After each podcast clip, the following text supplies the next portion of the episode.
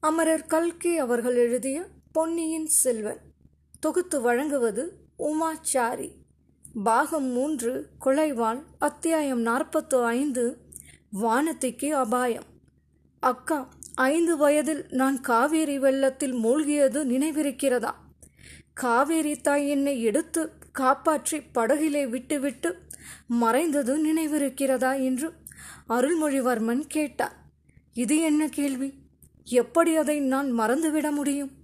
பொன்னியின் செல்வன் என்று உன்னை அழைத்து வருவதே அந்த சம்பவத்தின் காரணமாகத்தானே என்றாள் குந்தவை. என்னை காப்பாற்றிய காவேரி தாயை இலங்கையில் நான் கண்டேன். அக்கா என்ன பேசாதிருக்கிறாய்?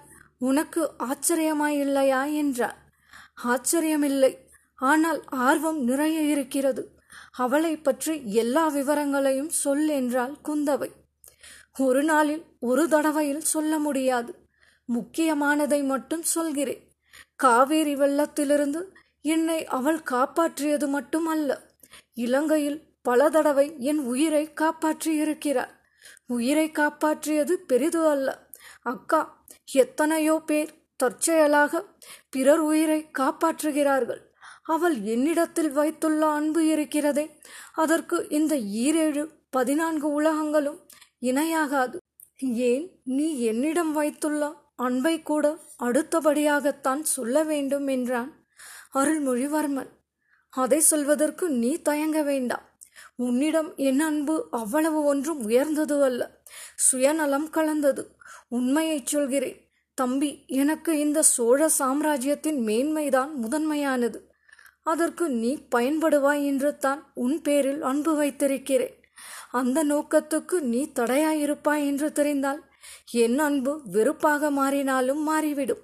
ஆனால் அந்த ஊமை ஸ்திரீயின் அன்பு அத்தகையது அல்ல. நம்முடைய தந்தையிடம் இருபது வருடங்களுக்கு மேலாக அவள் உள்ளத்தில் பொங்கி ததும்பிக் கொண்டிருந்த அத்தனை அன்பையும் உன் பேரிலே சுரிந்திருக்கிறாள். அதற்கு பதினான்கு உலகமும் இணையில்லைதான் என்றால் குந்தவி. உனக்கு அது எப்படி தெரிந்ததோ அக்கா என்று கேட்டான். எதை சொல்கிறாய் தம்பி? அவள் நம்முடைய பெரிய தாயார் என்பது. தந்தை சொன்னதிலிருந்து வந்தியத்தேவன் சொன்னதிலிருந்து யூகித்து கொண்டே. தம்பி அவள் உன்னை தன் சொந்த மகன் என்று எண்ணி இருக்கிறாளா அந்த மாதிரி வேற்றுமையான எண்ணம் என் மனதிலும் உதிக்கவில்லை. அவள் மனதில் எல்லளவும் இருப்பதாக தெரியவில்லை. நீ ஏன் அம்மாதிரி வேற்றுமைப்படுத்தி பேசுகிறாய்? தம்பி அந்த ஊமை ஸ்திரீ வீற்றிருக்க வேண்டிய சிங்காசனத்தில் நம் தாயார் வீற்றிருக்கிறாள் அது தெரிந்திருந்தும் அவள் உன்னிடம் அத்தனை அன்பு வைத்திருந்தாள். அது மிக்க விசேஷம் அல்லவா என்றாள் குந்தவை. நான் அவள் வயிற்றில் பிறந்த மகன் அல்ல என்பது அவளுக்கு தெரிந்துத்தான் இருக்க வேண்டும். வயது வித்தியாசம் தெரியாமலா போகும். அவளால் பேச முடியாது. மனதில் உள்ளதை சொல்ல முடியாது. ஏதோ சித்திரங்கள் எழுதி காட்டியதைக் கொண்டு எவ்வளவு தெரிந்து கொள்ளலாமோ அவ்வளவு தெரிந்து கொண்டேன். என்னிடம் அவளுடைய அன்பு இருக்கட்டும். நம் தந்தையிடம் அவள் எத்தகைய அன்பு வைத்திருக்க கூடும் என்பதை நினைத்தால் என் நெஞ்சு உடனே உருகிவிடுகிறது. அக்கா என்னுடைய பிராயத்தில் அப்பா என்னைப் போல இருப்பாரா என்று கேட்டார். இல்லை தம்பி உன்னுடைய பிராயத்தில் நம் தந்தை மன்மதனை தோற்கடிக்கும் அழகுடன் விளங்கினார். நம்முடைய சோழகுலம் வீரத்துக்கு பெயர் போனதே தவிர அழகுக்கு பெயர் போனது அல்ல. நம் பாட்டனார் அரிஞ்சயத்தேவர் அழகில் நிகரற்ற வைத்தும்பராயன் குலத்தில் பிறந்த கல்யாணியை மணந்தார். கல்யாணியை அரிஞ்சயர் மணந்தபோது அவள் பத்தரை மாற்று பசும் பொன்னொத்த மேனியும் பூரண சந்திரனையொத்த முகமும் கொண்ட புவன மோகினியாக விளங்கினார் தற்சமயம் இத்தனை வயதான பிறகும் கல்யாணி பாட்டி எவ்வளவு அழகாய் இருக்கிறாள் என்பதை நீயே பார்த்திருக்கிறாய். அதனால் நமது தந்தையும் அவ்வளவு அழகுடன் இருந்தார். சுந்தர சோழர் என்ற பட்டப்பெயரும் பெற்றார். நாம் நம்முடைய தாயாரை கொண்டு பிறந்திருக்கிறோம். திருக்கோவலூர் மலையமான் வம்சத்தில் பிறந்தவர்கள் அழகை விருப்பவர்கள் அழகு வீரத்துக்கு சத்ரு என்று நினைப்பவர்கள். அழகுக்கும் வீரத்துக்கும் என்ன சம்பந்தம் உண்டோ என்னமோ எனக்கு தெரியாது. ஆனால் அழகுக்கும் அன்புக்கும் சம்பந்தமில்லை என்பதை அறிவேன். இல்லாவிடில் இல்லாவிடில் இந்த பெண் வானத்தை இதற்காக உன்னை தூண்மறைவிலிருந்து கண் கொட்டாமல் பார்த்து கொண்டிருக்கிறாள்? அதோ அந்த படகில் சேந்தன் அமுதன் பூங்குழலியை ஏன் கண் கொட்டாமல் பார்த்து பரவசமடைந்து கொண்டிருக்கிறான் என்றார் இளவரசன் புன்னகை புரிந்து அக்கா நீ எதிலிருந்தோ எதற்கோ போய்விட்டாய். என் பெரியண்ணை என்னிடம் வைத்துள்ள அன்பை குறித்து சொன்னேன். அது போனால் போகட்டும்.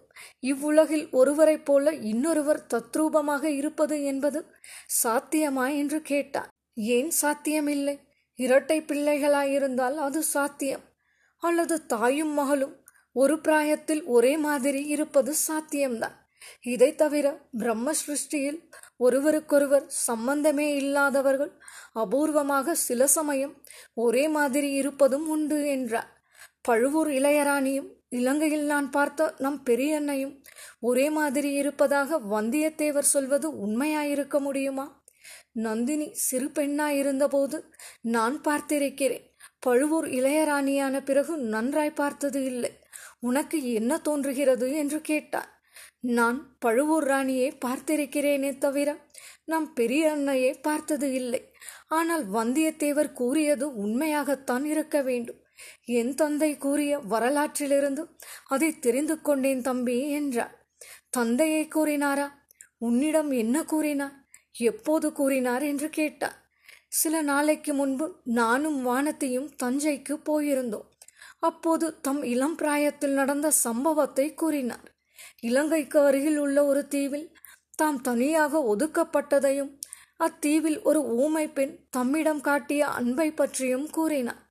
பராந்தகர் அனுப்பிய ஆட்கள் தம்மை அத்தீவில் கண்டுபிடித்து அழைத்து வந்ததை பற்றி கூறினார்.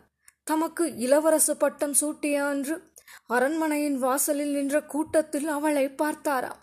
அடுத்த கணம் அவள் மறைந்து விட்டாளாம்.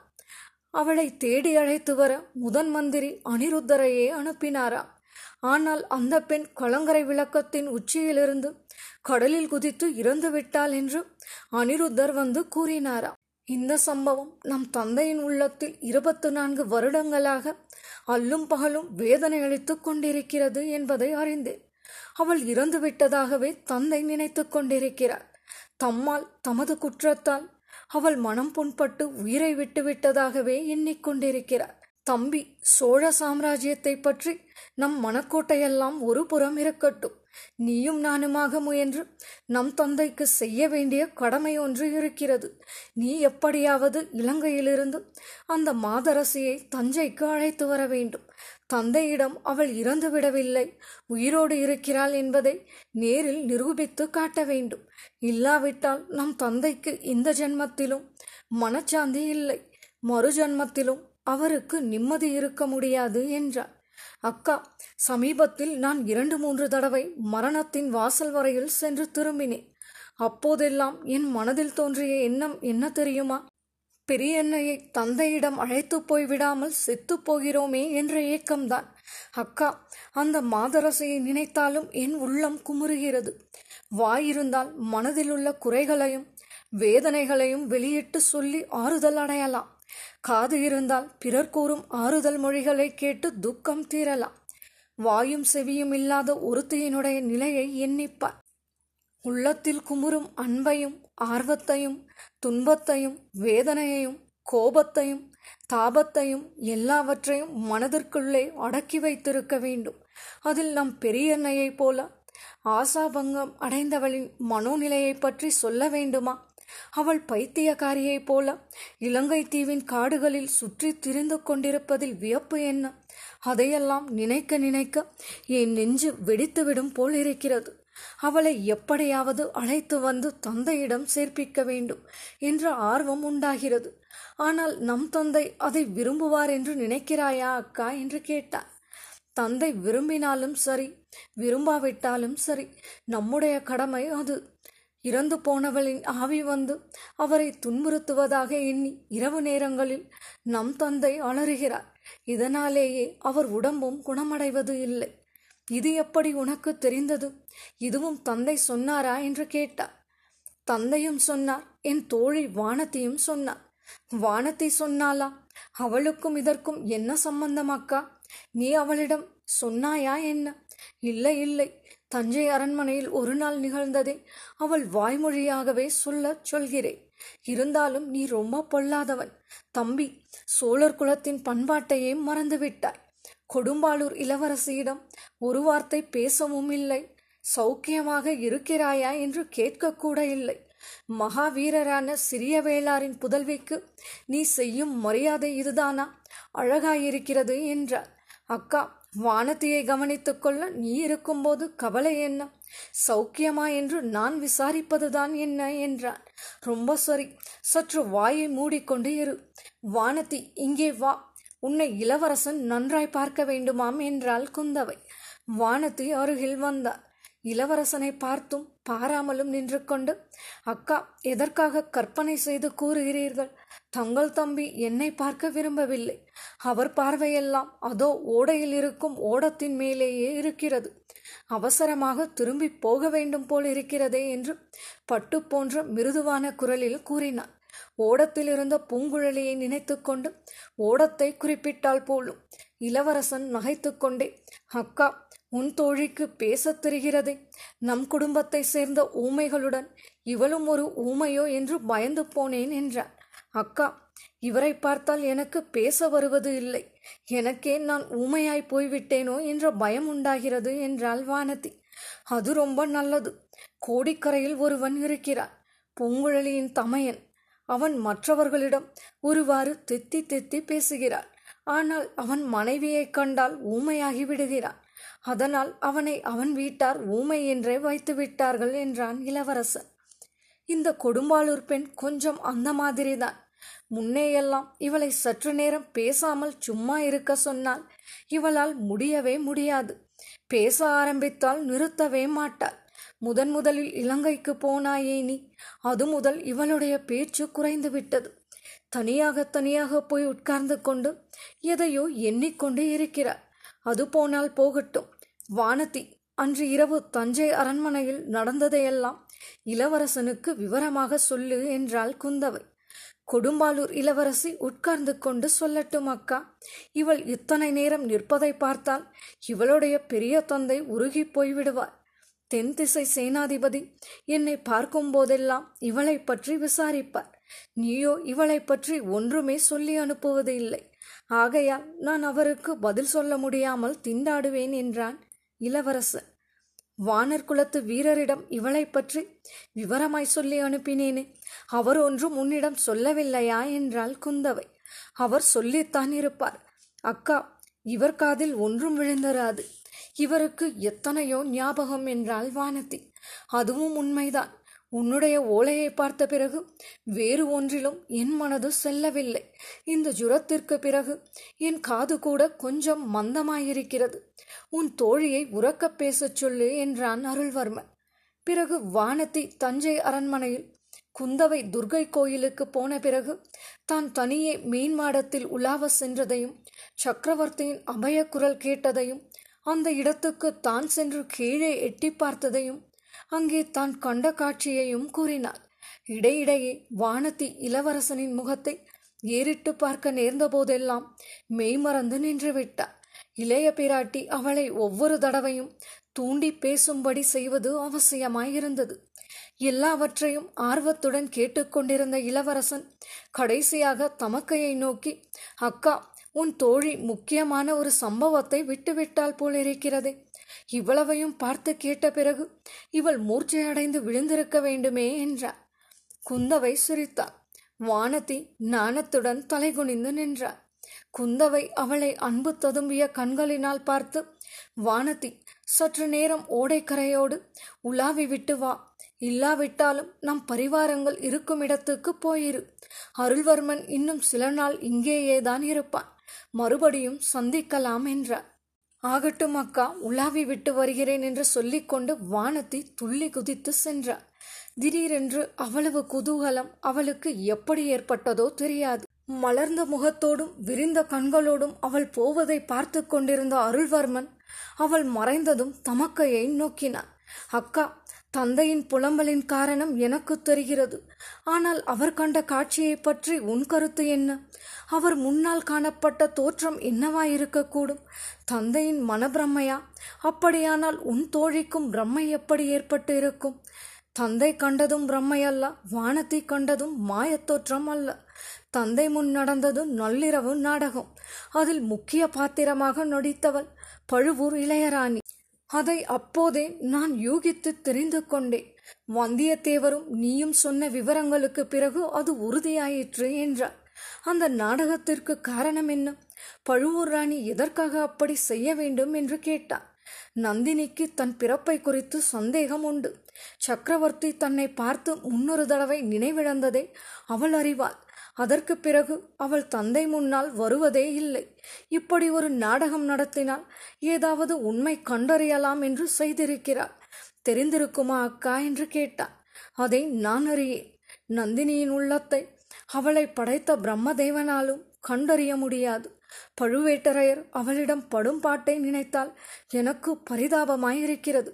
தம்பி சற்று முன் அழகை பற்றி பேசினோம் அல்லவா? பெண்களில் அழகி என்றால் நந்தினிதான்.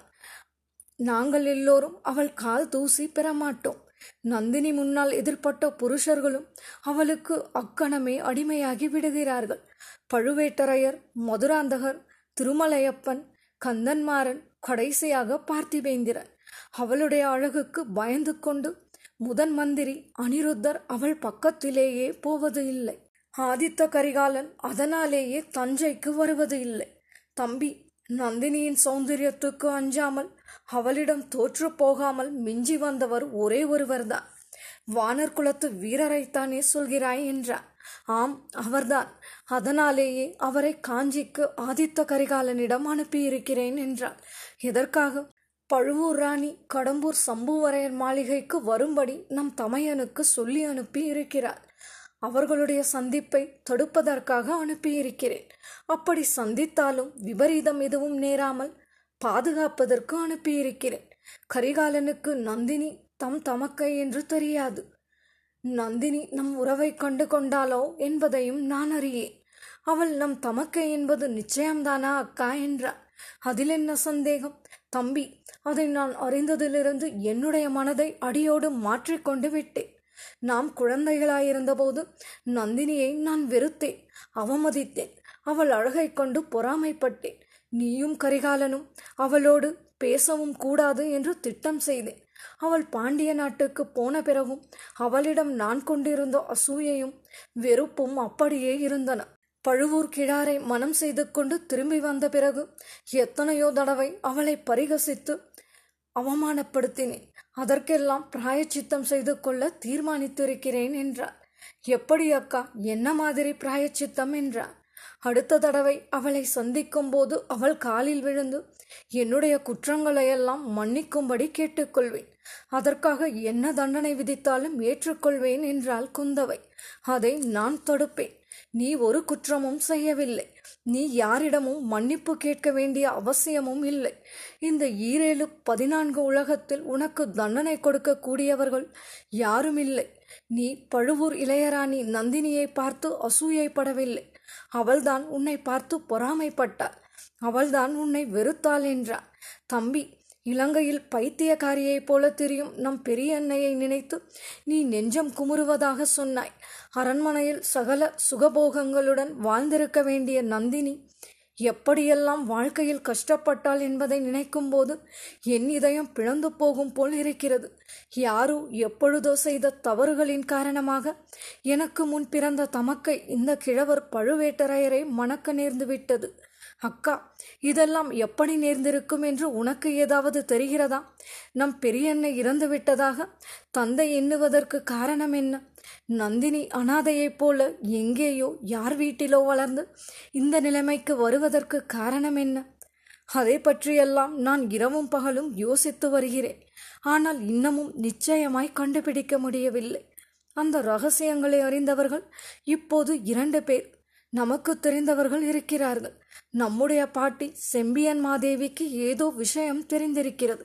முதன் மந்திரி அனிருத்தருக்கு எல்லா விஷயம் தெரிந்திருக்கும் என்று தோன்றுகிறது. ஆனால் அவர்கள் இரண்டு பேரிடமிருந்தும் நாம் எதுவும் தெரிந்து கொள்ள முடியாது. அனிருத்தருடைய சீடன் ஆழ்வார்க்கடியானுக்கும் ஓரளவேனும் தெரிந்திருக்க வேண்டும். அவன் குருவை மிஞ்சியவன். வாயை திறக்க மாட்டான். தம்பி அதையெல்லாம் கண்டுபிடிப்பதற்கு இப்போது அவசரமும் இல்லை. நந்தினியினால் நம் குலத்துக்கு விபரீதமான அபாயமும் அபகீர்த்தியும் ஏற்படாமல் தடுப்பதுதான் இப்போது முக்கியம். வந்தியத்தேவர் சொன்னார் பழுவூர் ராணி மீன் சின்னம் பொறித்த மின்னலைப் போல ஒளிரும் வாள் ஒன்றை வைத்து பூஜை செய்து கொண்டிருக்கிறாள் என்று அதை கேட்டதிலிருந்து என் நெஞ்சு பதைத்து கொண்டே இருக்கிறது. தான் பிறந்த குளம் சோழ குளம் என்பதை அறியாமல் பழுவூர் ராணி ஏதாவது செய்துவிடப் போகிறாளோ என்று கவலையாயிருக்கிறது என்றாள் குந்தவை. பழுவூர் ராணியிடம் எல்லாவற்றையும் சொல்லிவிட்டால் என்ன? சொன்னாலும் என்ன பயன் ஏற்படுமோ தெரியாது. நம்மிடமெல்லாம் அவளுடைய கோபம் அதிகமானாலும் ஆகும். ஆனால் நமது கடமையை நாம் செய்துவிட வேண்டியதுதான். அதற்காக வந்தியத்தேவரை நீ அனுப்பியிருப்பது சரிதான். ஆனால் தந்தையிடமும் தெரிவிக்க வேண்டாமா? அவர் எதற்காக உடல் வேதனை போதாது என்று மனவேதனையும் பட்டு கொண்டிருக்க வேண்டும். நாம் உடனே தஞ்சைக்கு புறப்படலாம் அல்லவா என்றார் கூடவே கூடாது தம்பி. இரண்டு நாளில் தஞ்சைக்கு நான் புறப்படுகிறேன். ஆனால் இந்த சூடாமணி விகாரத்தில்தான் நீ இன்னும் சில காலம் இருக்க வேண்டும் என்றார் ஏன் அப்படி சொல்கிறாய்? தந்தையின் கட்டளையை மீறி என்னை இங்கே இன்னமும் ஒளிந்து மறைந்து வாழச் சொல்கிறாயா என்றார் ஆம் நீ இப்போது தஞ்சைக்கு வந்தால் நாடெங்கும் ஒரே குழப்பமாகிவிடும். மக்கள் மதுராந்தகர் மீதும் பழுவேட்டரையர்கள் மீதும் ஒரே கோபமாயிருக்கிறார்கள். உன்னை சிறைப்படுத்தி கொண்டு வரச் சொன்னதற்காக சக்கரவர்த்தி மீது கூட ஜனங்கள் கோபமாயிருக்கிறார்கள். உன்னை இப்போது கண்டால் மக்களின் உணர்ச்சி வெள்ளம் பொங்கி பெருகும். அதன் விளைவுகள் என்ன ஆகுமோ தெரியாது. உடனே உனக்கு பட்டம் கட்ட வேண்டும் என்று ஜனங்கள் கூச்சல் போட்டாலும் போடுவார்கள். தஞ்சை கோட்டையையும் அரண்மனையையும் முற்றுகை போடுவார்கள். ஏற்கனவே மனம் புண்பட்டிருக்கும் தந்தையின் உள்ளம் மேலும் புண்ணாகும். தம்பி ராஜ்யத்துக்கு ஆபத்து வந்திருக்கிறது என்று உன்னை நான் வரச்சொல்லி ஓலை எழுதினேன்.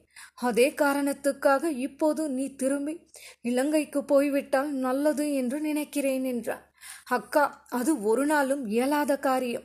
நம் தந்தையை பார்க்காமல் நான் திரும்பி போக மாட்டேன். தஞ்சைக்கு நான் ரகசியமாக வருவது நல்லது என்று நினைத்தால் அப்படியே செய்கிறேன். ஆனால் சக்கரவர்த்தியை நான் பார்த்தேயாக வேண்டும். அவரிடம் என்னை காப்பாற்றிய காவேரி அம்மன் யார் என்பதை சொல்ல வேண்டும். அதையெல்லாம் நானே சமயம் பார்த்து சொல்லிவிடுகிறேன்.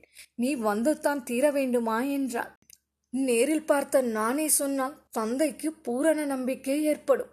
என் மனமும் ஆறுதல் அடையும். பெரியண்ணையை அழைத்து கொண்டு வருவதற்கு அவருடைய அனுமதியையும் பெற்றுக்கொள்வேன் என்றார் அருள்வர்மா உன் இஷ்டத்துக்கு நான் குறுக்கே நிற்கவில்லை. ஆனால் இன்னும் ஒரு வார காலம் சூடாமணி விகாரத்தில் இரு. நான் முன்னதாக தஞ்சைக்கு போகிறேன். நீ வந்திருப்பதாக தந்தையிடம் அறிவித்துவிட்டு செய்தி அனுப்புகிறேன். தம்பி நான் இங்கே உன்னை தேடி வந்தது உன்னை பார்ப்பதற்காக மட்டுமல்ல உன்னிடம் ஒரு வரம் கோரி பெறுவதற்காக வந்தேன். அதை நிறைவேற்றி வைத்துவிட்டால் பின்னர் உன்னை தொந்தரவு செய்ய மாட்டேன். ஆண் பிள்ளைகள் அபாயத்துக்கு உட்பட வேண்டியவர்கள்தான். வீர சௌரிய பராக்கிரமங்களில் இணையில்லாதவன் என நீ புகழ் பெற வேண்டும் என்பதுதான் என் ஆசை. ஆனால் மறுபடி நீ உன்னை அபாயத்துக்கு உட்படுத்திக் கொள்வதற்கு முன்னால் என்னுடைய கோரிக்கையை நிறைவேற்றி கொடுக்க வேண்டும். இவ்வளவு பெரிய பீடிகை எதற்கு அக்கா? நீ சொல்வதை என்றைக்காவது நான் மறுத்தது உண்டா? மறுத்தது இல்லை. அந்த நம்பிக்கையோடு தான் இப்போதும் கேட்கிறேன். ஆதித்த கரிகாலன் திருமணம் செய்து கொள்ளவில்லை. திருமணம் செய்து கொள்வான் என்றும் தோன்றவில்லை. சுந்தர சோழரின் குலம் உன்னால் தான் விளங்க வேண்டும். என் விருப்பத்தை இந்த விஷயத்தில் நீ நிறைவேற்றி வைக்க வேண்டும் என்றார். உன் விருப்பத்தை நிறைவேற்ற நான் சம்மதித்தால் எனக்கு பிரியமான பெண்ணை மணந்து கொள்ள நீ சம்மதம் கொடுப்பாய் அல்லவா என்றார். இது என்ன இப்படி கேட்கிறாய்? இருபது ஆண்டுகளாக நம் விருப்பங்கள் மாறுபட்டது இல்லை. இதிலே மட்டும் தனியாக எதற்கு சம்மதம் கேட்கிறாய் என்றார். அக்கா அதற்கு காரணம் இருக்கிறது. நான் மணந்து கொள்ளும் பெண் நான் காணும் பகற்கனவுகளை நிறைவேற்றுவதற்கு ஒத்தாசையாயிருக்க வேண்டும் அல்லவா தம்பி உன் பகல் கனவுகளை ஒரு பெண்ணின் ஒத்தாசை கொண்டு நிறைவேற்றிக் கொள்ளவா ஆசைப்படுகிறாய் என்றாள் குந்தவை. அச்சமயத்தில் ஐயோ அக்கா என்று அபய குரல் கேட்டது. குரல் வானத்தியின் குரல்தான். இத்துடன் பாகம் மூன்று கொலைவாள் அத்தியாயம் நாற்பத்து ஐந்து வானத்திக்கு அபாயம் நிறைவடைந்தது. நேர்கள் இதுவரை கேட்டது அமரர் கல்கி அவர்களின் பொன்னியின் செல்வன் உங்கள் கருத்துக்களை மின்னஞ்சல் ஊடாக தெரியப்படுத்தவும். மின்னஞ்சல் முகவரி Umachari two zero one five at Gmail dot com இணைந்திருங்கள் நேர்களை பொன்னியின் செல்வனோடு. குரல் வண்ணம் உமாச்சாரி. நன்றி.